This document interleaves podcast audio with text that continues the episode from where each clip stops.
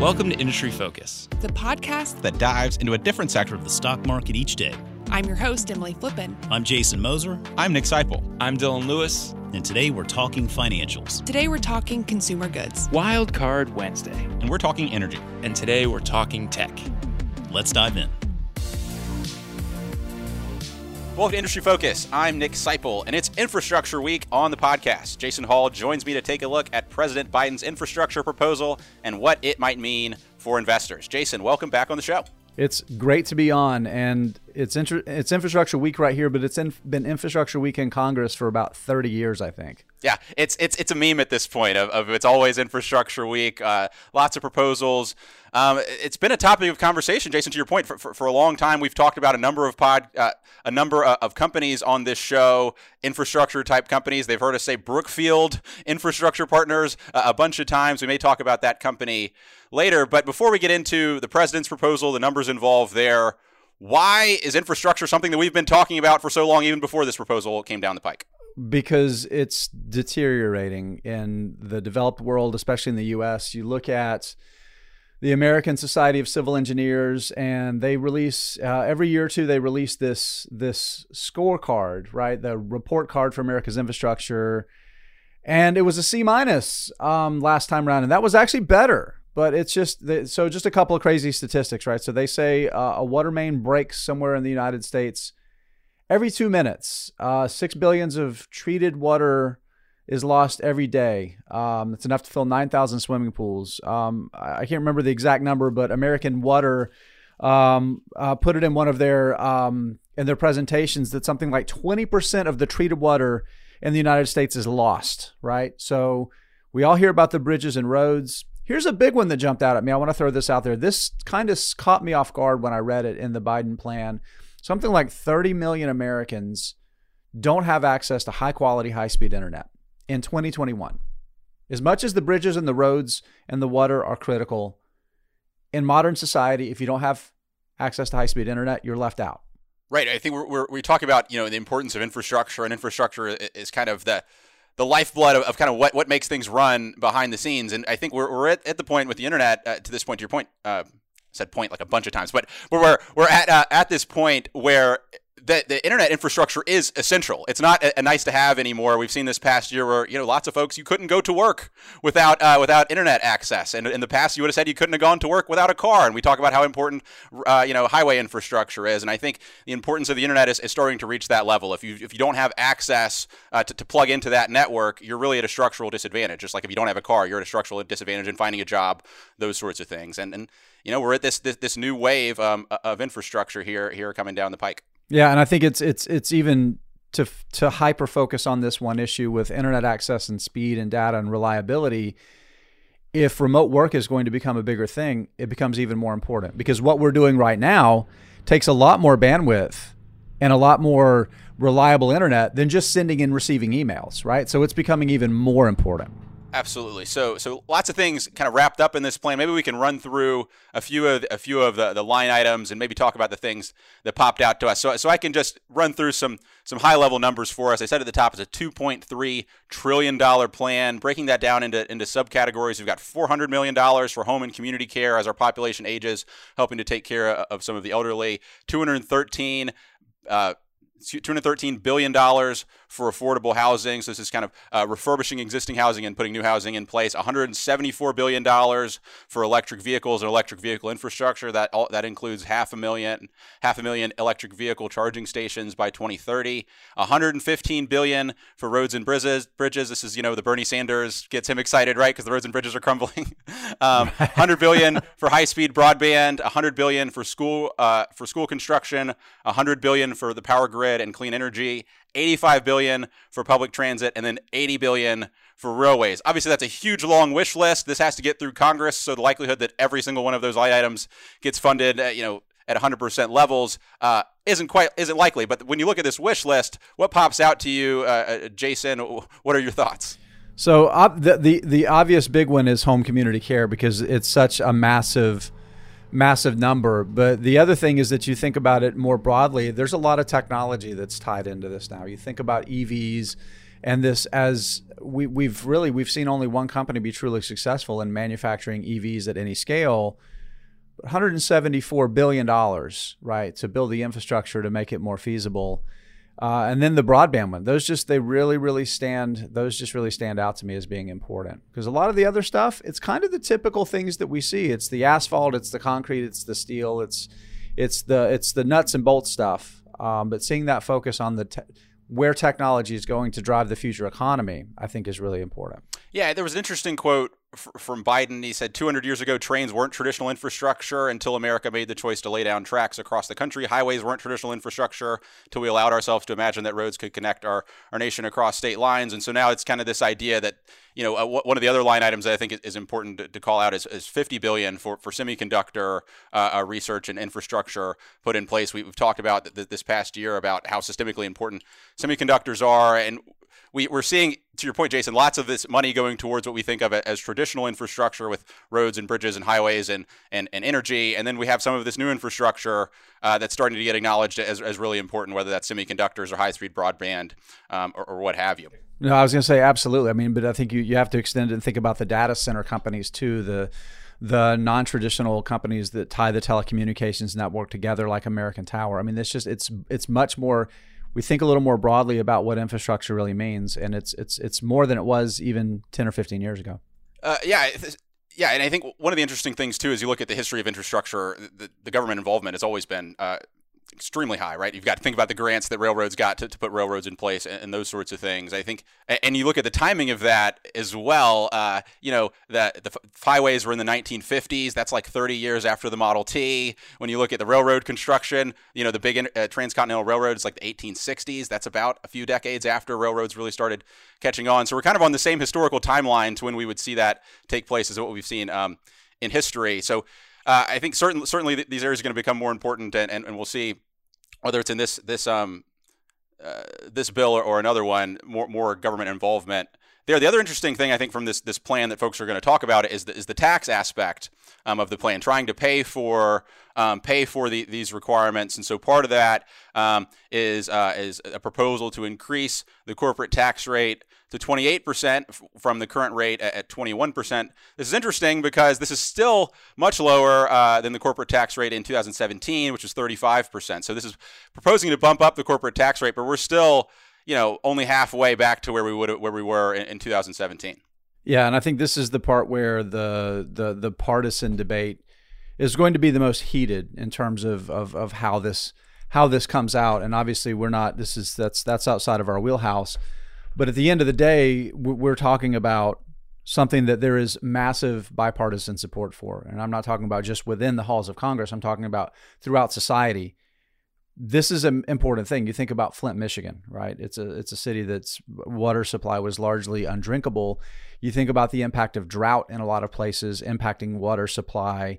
You think about our grids already, uh, whether it's from the impact of wildfires or our ability to deploy renewables where the wind blows and the sun shines is largely separated from the most populous areas. So we have to get the infrastructure to make to make that even a functional reality for more of our power. So um, there's certainly bipartisan interest. The, the, how we pay for a thing, who buddy? Uh, that's a that's a big question.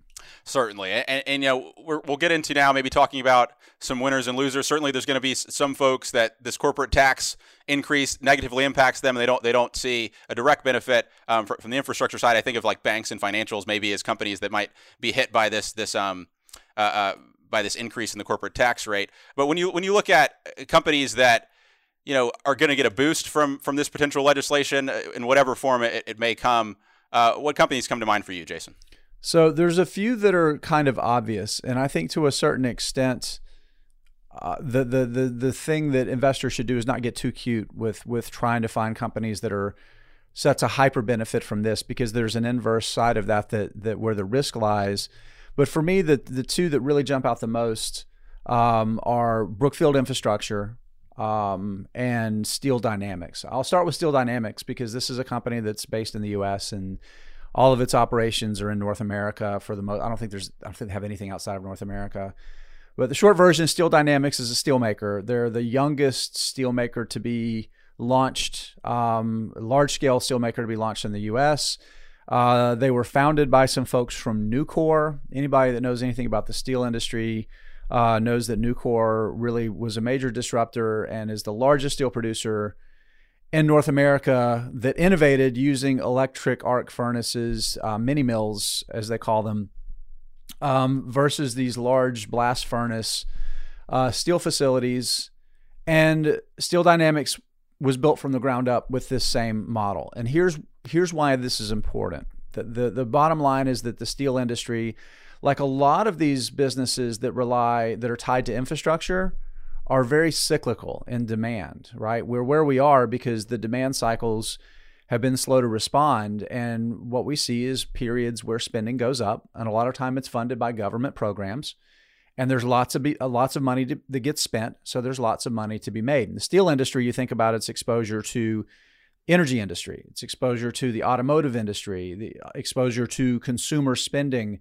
Those are cyclical things, right? And a lot of them are overlapped one another. So that means it's hyper exposed to that. So if you're in an industry where you're supplying cyclical businesses, you need to have some sort of variable cost structure. Companies like US Steel, companies like AK Steel historically have not had that variable cost structure. Steel Dynamics has it because of their use of their electric arc furnaces that they can scale up and down, right? So maybe they can't be the most profitable when demand is the highest, but demand spends the the the, the least amount of time is when demand is at the highest. So they need their ability to scale more than they need their ability to be peak profitable. So that's why I like Steel Dynamics because they're a big winner if we see increased spending here, but they're also strong when when the market isn't strong. Right. That's that's similar to, to the company that, that comes to mind for me, Jason. I, just to list out a few that we've talked about on the podcast in the past that folks can go back and check out those episodes. Um, we just last week you talked about Caterpillar and John Deere. Um, that, that, those companies clearly would be beneficiaries for, for infrastructure spending. Jason and I, um, a, along with Matt DeLallo and others, have talked in the past a lot about about uh, you know companies like NextEra Energy or Atlantica Sustainable Infrastructure or Clearway Energy, some of these yield co businesses that would benefit from increased investment here.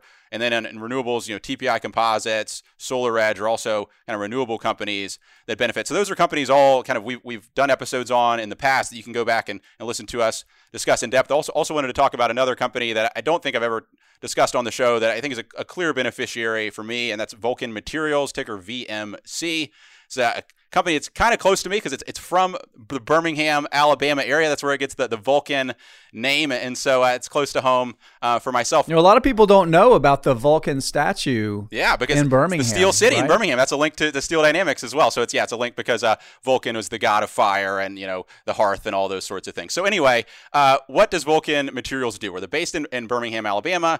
Uh, they're one of the largest uh, producers or providers of aggregate in the United States. They're both based around the southern half um, of the U.S. Um, 19 of the 25 fastest growing markets are served by Vulcan's operations.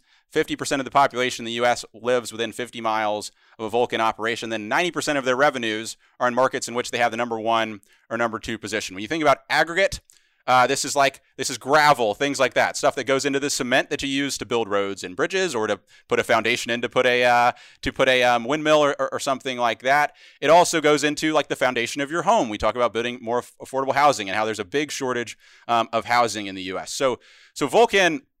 Um, their moat is essentially uh, it's a, it's a it's a geographic moat in the sense that it's really expensive to ship uh, these aggregate products uh, long distances, um, and you don't need once you've got a, a, a, a, you know gravel pit that's serving your needs. It really doesn't make sense for someone to open it up across the street from you because you already have kind of the, the customer relationships and all those sorts of things. So once you've set up, it's really difficult for someone to disrupt you. And Vulcan's been growing for you know uh, over 60 plus years, so they, they have a, strong track record of that. Um, the, the, way they would benefit is similar to what, what Jason said with, with Through Dynamics, increased demand uh, for their products as we invest more in building roads and bridges, as well as building more housing um, in the U.S. That should boost throughput um, of their of their products.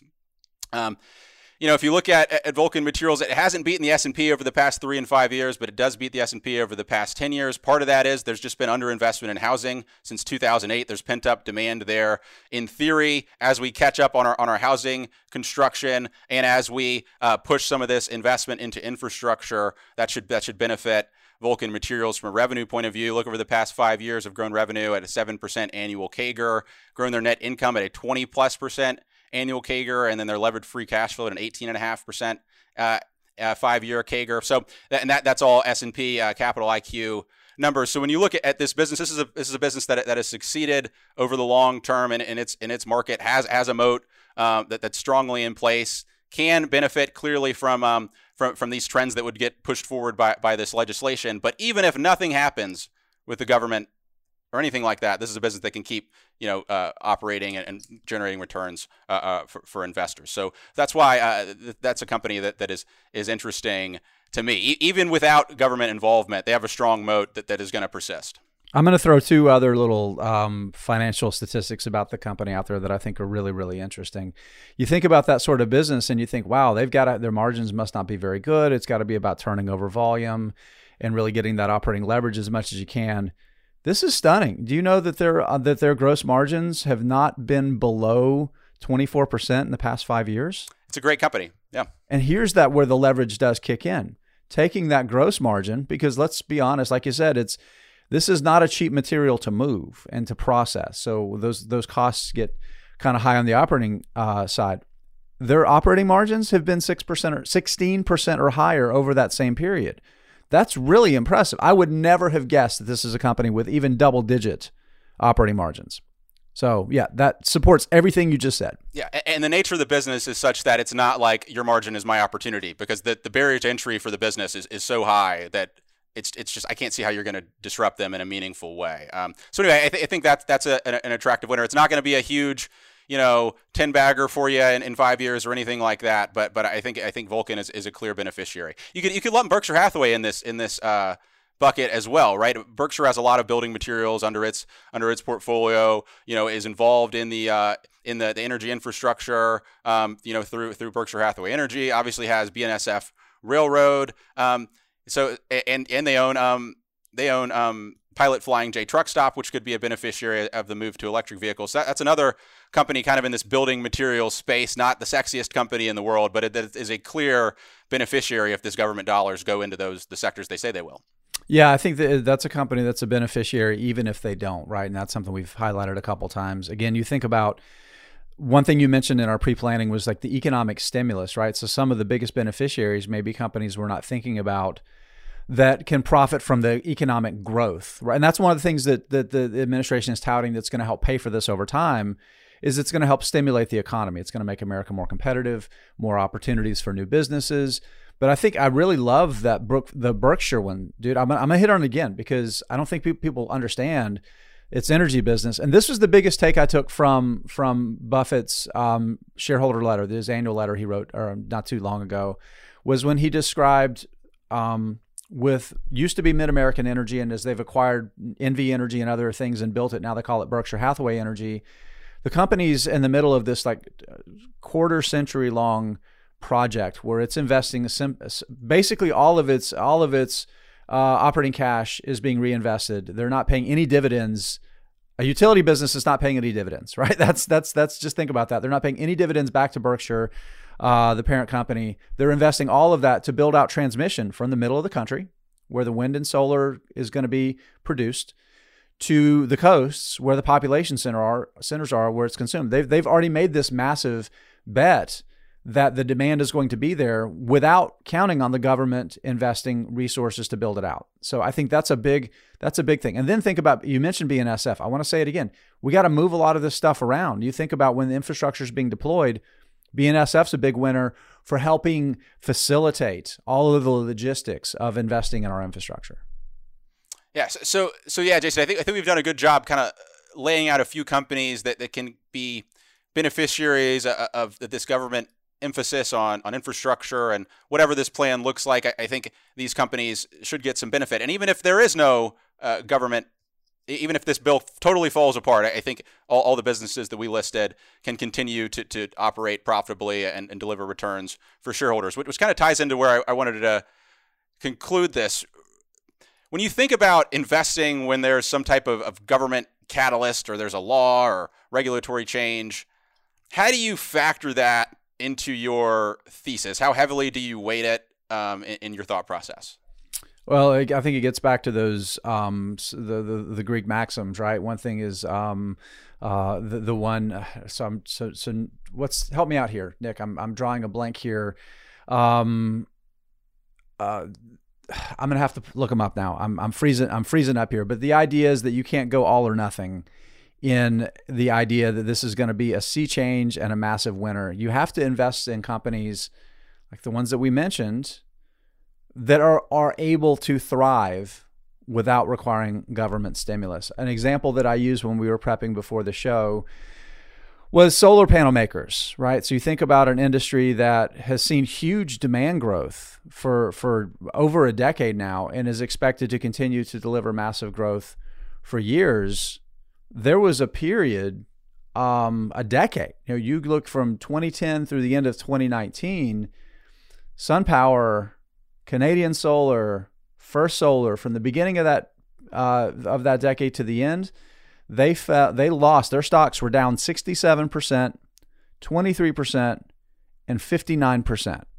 And then you look at the chart, and it's like a tidal wave of up and down and up and down and up and down because you have highly cyclical industries already, right? So when you buy those companies is hyper important in those cycles, and the price you pay is hyper important. And a big part of the thesis over that period was China's going to subsidize, the US is going to subsidize, Europe's going to subsidize. And it didn't deliver unless you timed it well and you bought at the right period and frankly exited at the right period, which we all know are the two hardest things to do well if you're trying to time the market. You, you may not have made money. So, thinking about the companies that are strong across the cycles and even can thrive in the downsides of the cycles and not be rel- reliant on government subsidies, that's the key. Yeah, I think for me, kind of two points jump out. I think I've said this on the podcast before, and it's, it's I, I had to learn it the hard way. Uh, is is any thesis that's dependent on the government doing anything is a bad thesis, right? You, there needs to be a thesis that can exist, notwithstanding the government doing anything, right? Because if the government can flip a switch and make your thesis work, they can flip the switch and make your thesis not work. And you know, sometimes they're going to flip the switch the wrong way, and and and so that that's you want to find a thesis that can exist independent of of, of action from the government or kind of government putting their blessing on on something. Second Nick, the off, Greek, the Greek, Nick, the Greek maxim I was trying to find, which ties in, is surety brings ruin. It's the third of the Delphic maxims, right? You, you, if you count entirely on one thing, it's probably going to fail. Absolutely. Um, yeah, and I guess that's like um, anything that what can go wrong will go wrong. All those sorts of things. Kind of Right. Eventually, yeah, to that. right, right. Um, the second thing I wanted to point is even if you're correct on the government action thesis, you need to understand that this thing takes time to percolate. So, so one thing that, that taught me this one is a good example is so a few years ago there's a Supreme Court case that legalized sports betting. I know everybody knows sports betting is legalized now because you see ads every time you turn on your TV trying to get you to open up an account um, with these apps. But I think a lot of people expected um, expected you know sports betting's legalized and now all of a sudden it's going to run all over the country a lot of those stocks like popped for a day or two and then came down in a really significant way um, over the summer after that decision took place because we still needed states across the country to, to pass their own bills and then set put in place um, you know their their systems and laws and processes uh, so that these companies can set up and, and comply and operate legally. And we're going to see some of that same delay take place in, in this Biden infrastructure bill. Like even if the bill passes, it's going to take some time to actually implement this stuff. So there's not $2 trillion worth of projects ready to stick a shovel in the ground and start producing things, right? When you talk about building infrastructure and roads and bridges, there's going to have to go through a significant permitting process for all these local local um, jurisdictions in order to actually get these projects done. So another thing to think about is just this isn't flip a switch and then overnight all this money is flowing into the economy. It's going to be a little bit uh, longer for, for this to play out. And so I, I think a lot of a lot of investors intellectually want to say, well, the thing passed, so so therefore, boom, you know, the world changes. That that's we need to understand what actually has to happen in the real world to go from you know a proposal that allocates these dollars to those dollars actually being spent in the real economy. And so that's a thing to keep in mind as well. Yeah, absolutely. It's, it's I think we've become so spoiled when we have um, companies like CrowdStrike and Zoom that can report 50 to 300 percent revenue growth um, seemingly overnight. Um, and it just in, in the real world, when you're talking about steel and concrete and and f- laying fiber optics and those sorts of things, there's so much complexity and there's so many people involved, and it just it does it does take time. It really does take time.